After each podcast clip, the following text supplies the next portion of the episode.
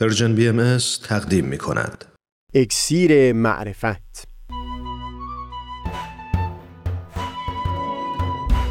مروری بر مزامین کتاب ایقان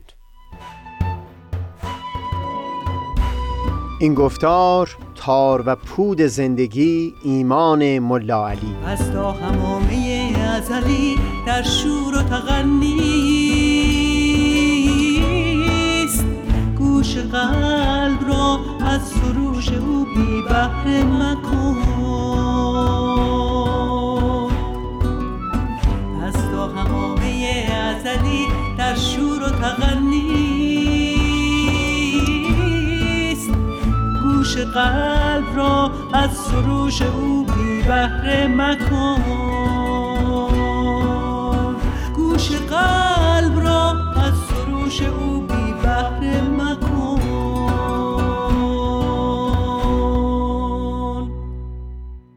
دوستان سهیل کمالی هستم. در گفتار پیشین متن عریضه ای رو که ملا علی برقانی حضور حضرت باب ارسال کرده بود تا گواهی دادن خودش به حقیقت امر اون حضرت رو به سمع ایشون برسونه نقل کردیم. بگذارید در آغاز صحبتمون به اختصار گفتگویی داشته باشیم درباره یک دو بخش از مزامین اون نامه. و بعد دنباله سخنمون رو پی بگیریم. در یک جای اون نامه ملا علی بیان کرده بود که حضرت پروردگار به واسطه ملاحظه الواح و آثاری که پی که حضرت باب از نظر او گذرونده بود معرفت و شناسایی ارکان توحید رو بر او ارزانی داشته بود. این از تعالیم شیخ بود که معرفت حقیقت دین در گروه حاصل شدن شناخت نسبت به چهار رکن هست. اول نسبت به پروردگار هستی دیگر نسبت به پیامبر الهی سوم نسبت به امامان و چهارم نسبت به نفسی که از او به عنوان شیعه کامل یا گاهی به اختصار به عنوان شیعه یاد می کردند در خصوص ستای اول من فقط در این حد بیان بکنم که راه و کلید شناخت هر مقام بالاتر اون رتبه پایین تر بوده یا بهتر بگم مقام بعدتر حکم ظاهری رو داشته که اون باطن قبلی رو در خودش گنجانده بود. با این حساب با بیان محکمی شیخ و سید چنین بیان می کردند که اگر فردی مثلا پیامبر را نشناخته باشه در واقع شناختی و معرفتی از الوهیت در دل اون نیست. و هم اگر فرد از مقام امامان که مبینین آیات بودند غفلت کرده باز به حقیقت مقام پیامبر رو نشناخته. چه که همون نوری که در وجود پیامبر به نحو مستورتری ظهور پیدا کرده بود بروزش در وجود امامان اتفاقا بسیار نزدیکتر و ملموستر به مردمان پدیدار شده. و نفسی که در این چراغ آشکارتر اون رو نشناخته گویا از اساس با خود نور قرابتی داشته. درست همین معنی رو در خصوص اون چهارمین رتبه یعنی شیعه کامل و مراتب پیشتر هم بیان می کردند یعنی شخصی اگر از شناخت شیعه کامل قفلت می کرد به حقیقت سه مقام پیشین رو نشناخته. چرا که در این رتبه درست همون اصاره ها و چکیده های مقامات قبلی با تفصیل بیشتری بیان شده و نفسی اگر این رو انکار بکنه در واقع عرفانی و شناختی از همون مراتب قبل هم نداشته.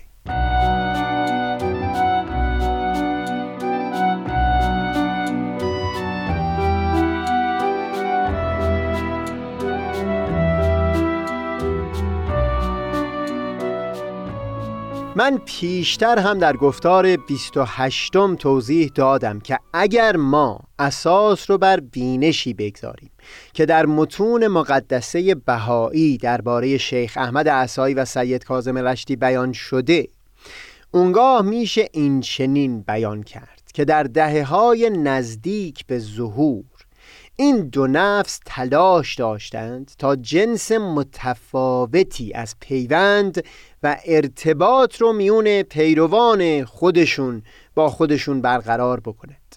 به این ترتیب افرادی که با تعالیم شیخ و سید اونس می داشتند با آغوش بازتری می‌تونستن مقامات اولیه ظهور حضرت باب رو پذیرا بشن. بهتر بگم. این رکن یعنی شیعه کامل رو شیخ و سید بیان کردند و این چنین برجسته کردند برای اینکه نفوس متوجه بشند به ظهور حضرت باب. اینکه در دوران خود شیخ احمد و بعدتر خود سید کازم همین دید نسبت به این دو وجود در دل پیروانشون وجود داشت. که اونها همون باب علم هستند.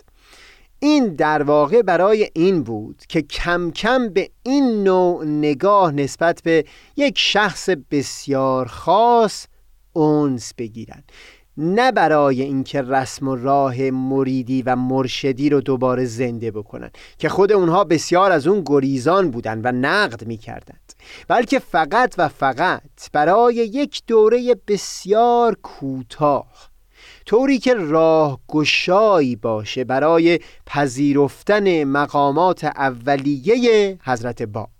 حتی اینکه شیخ و سید اینطور شدید درباره کسانی که از شناخت امامان قفلت کردند سخن میگن و اونها رو متهم می‌کنند به اینکه از شناخت پیامبر هم محروم بودند این هم باز برای همون بازه زمانی کوتاه و صرفا برای این بود که افراد مخاطب از میون جامعه شیعیان رو متوجه این حقیقت بکنند که اگر از امر حضرت باب قفلت بکنند نه ادعای شناخت امامان و نه پیامبر و نه پروردگار هیچ یک ادعای به حقی نخواهد بود.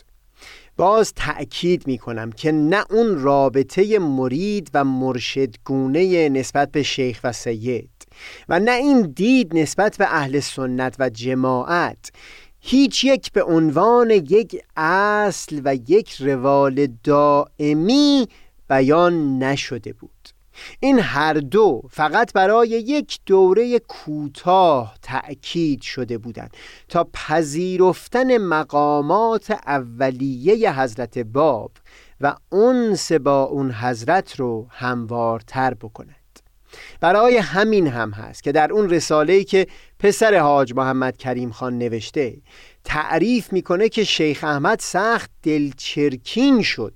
وقتی شنید که علمای دون رتبه یا متوسط به خاطر زدیت با او اون بخش ها از آثار او رو که بر این معنی دوم در اون تاکید شده بود رو به والی بغداد که اهل سنت و جماعت بود نشون داده بودند.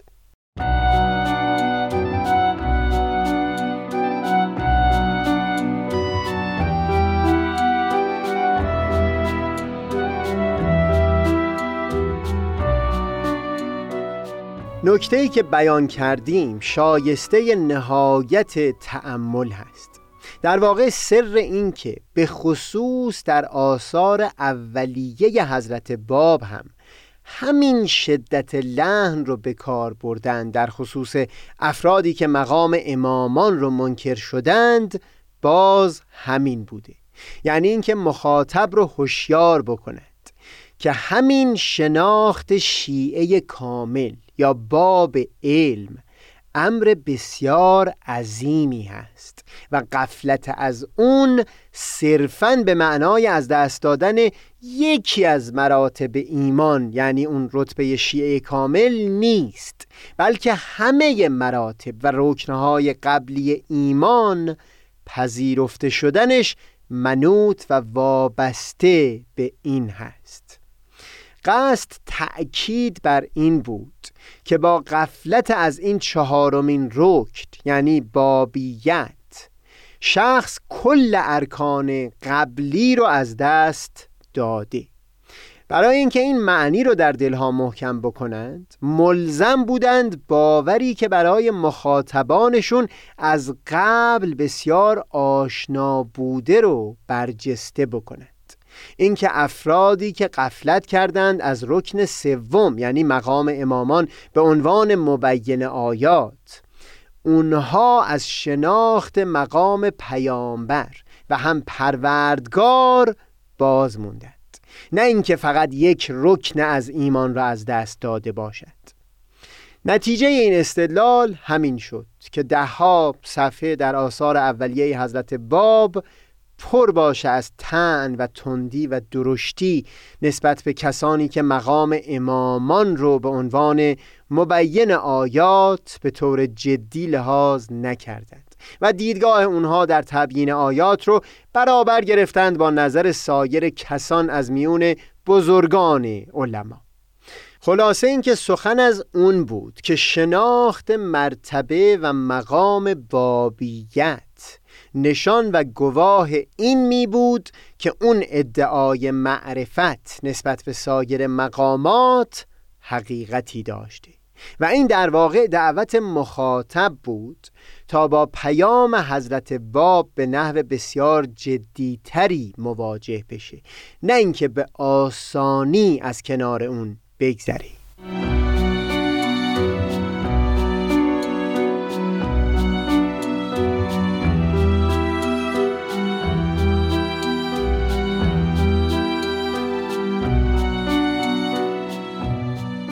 در هر حال ملا علی برقانی در اون عبارت از عریزش بیان می‌کنه که مطالعه الواهی که به دستش رسیده بود او را دلالت کرد بر شناخت شیعه کامل. خاطرتون هست که در همون گفتار 28 ما هم در نامه ملا علی خطاب به شیخ احمد و هم در نامه به سید کازم این رو دیدیم. که او با اشاره به برخی آیات قرآن این شیعه کامل رو با اصطلاح ذکر یاد می کرد همین هست که در ادامه عریضه ملا علی در خصوص تسلیم بودن و پذیرا بودن خودش نسبت به ذکر علی عظیم که مقام مخاطب نامش باشه بیان مطلب می‌کنه. ما بر اساس همون نامه هایی که او به شیخ و سید نوشته بود به خوبی می‌دونیم که در نظر ملا علی این مقام شیعه کامل یا ذکریت عبارت هست از مقام نفسی که باب علم هست. حکمت های که در آیات کتاب و یا روایات هست و هم کلا اسراری که در حکمت و عرفان و معانی عمیقی که در تمام صحیفه هستی نهفته هست. همه بنا هست که از طریق همین باب علم آشکار بشه این هست که شهادت ملا علی در نامش به ذکریت حضرت باب به این معنی هست که از مطالعه آثار و الواح اون حضرت از صمیم جان پذیرفته که با وجود همه مقامات علمی که خود او داشته بایستی نسبت به مقام حضرت باب به عنوان نقطه علم سر تسلیم گذاشته بشه.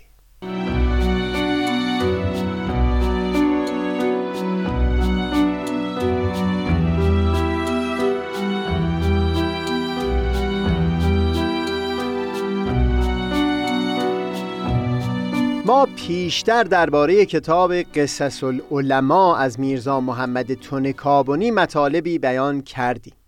از این گفتیم که نویسنده اون چندین گاه در قزوین مقیم شد تا نزد ملاتقی برقانی شاگردی بکنه و اجازه اجتهادی از او بگیره و در همین دوران با این خاندان بسیار نزدیک شده بود. مطالب زیادی از زبان ملاتقی و ملا صالح نقل می‌کنه که نشان از صمیمیت و نزدیکی او با این دو برادر داره. درباره ملا علی برقانی در اون کتاب زیاد تفصیلی بیان نمی‌کنه. فقط در همون اولین صفحه‌ای که می‌خواد وارد بیان احوال ملا تقی برقانی بشه. بیان می‌کنه که حاجی ملا علی برادر کوچک او که از شاگردان شیخ احمد احسایی بود در واقعه میرزا علی محمد باب میل به او پیدا کرد و در مجلس وعظ مریدان باب حاضر می‌شد. کمی بعدتر درباره زیادی شوق ملا علی به عبادت و راز و نیاز از قول ملا صالح مطلب بسیار عجیبی رو نقل می‌کنه. اینکه حاجی ملا علی در ایام تحصیل همیشه شبها میگریست و به گردن خود زنجیری میانداخت. میخی بود که بر زمین میکوبید و تا صبح مشغول عبادت بود. و بعد خود تونکابونی بیان می‌کنه اما چه فایده که در آخر امر از مریدان میرزا علی محمد باب شد؟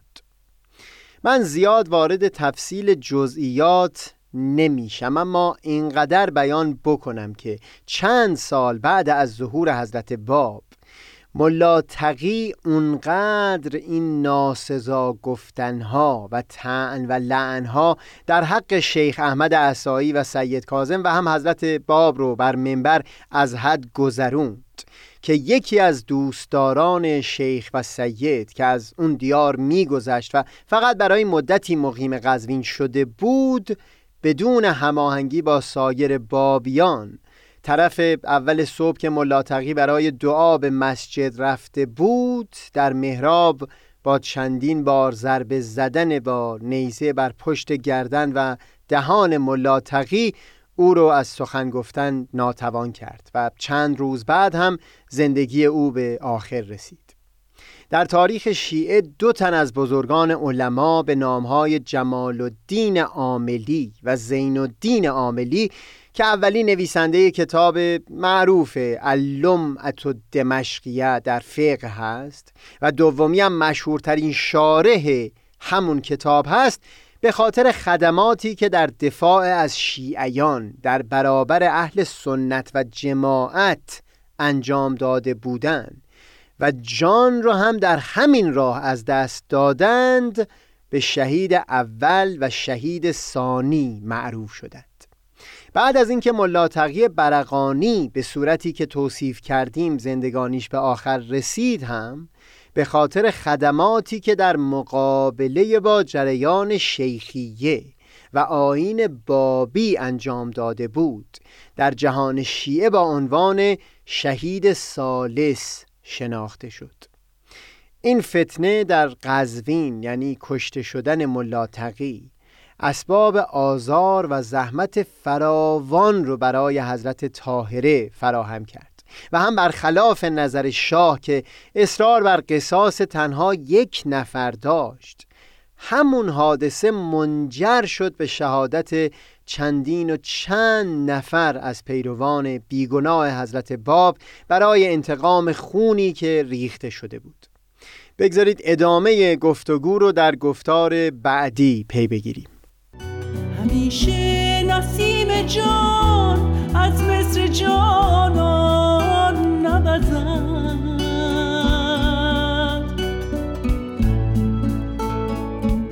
آید وقتی که اندلیبان جنان به آشیانهای الهی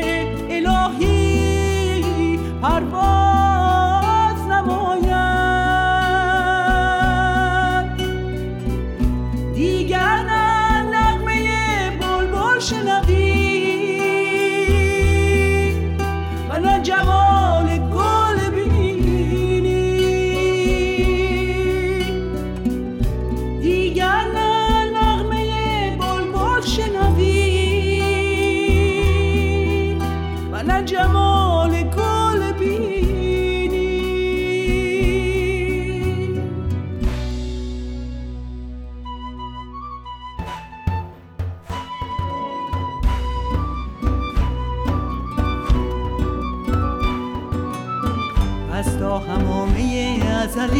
در شور و تغنیست.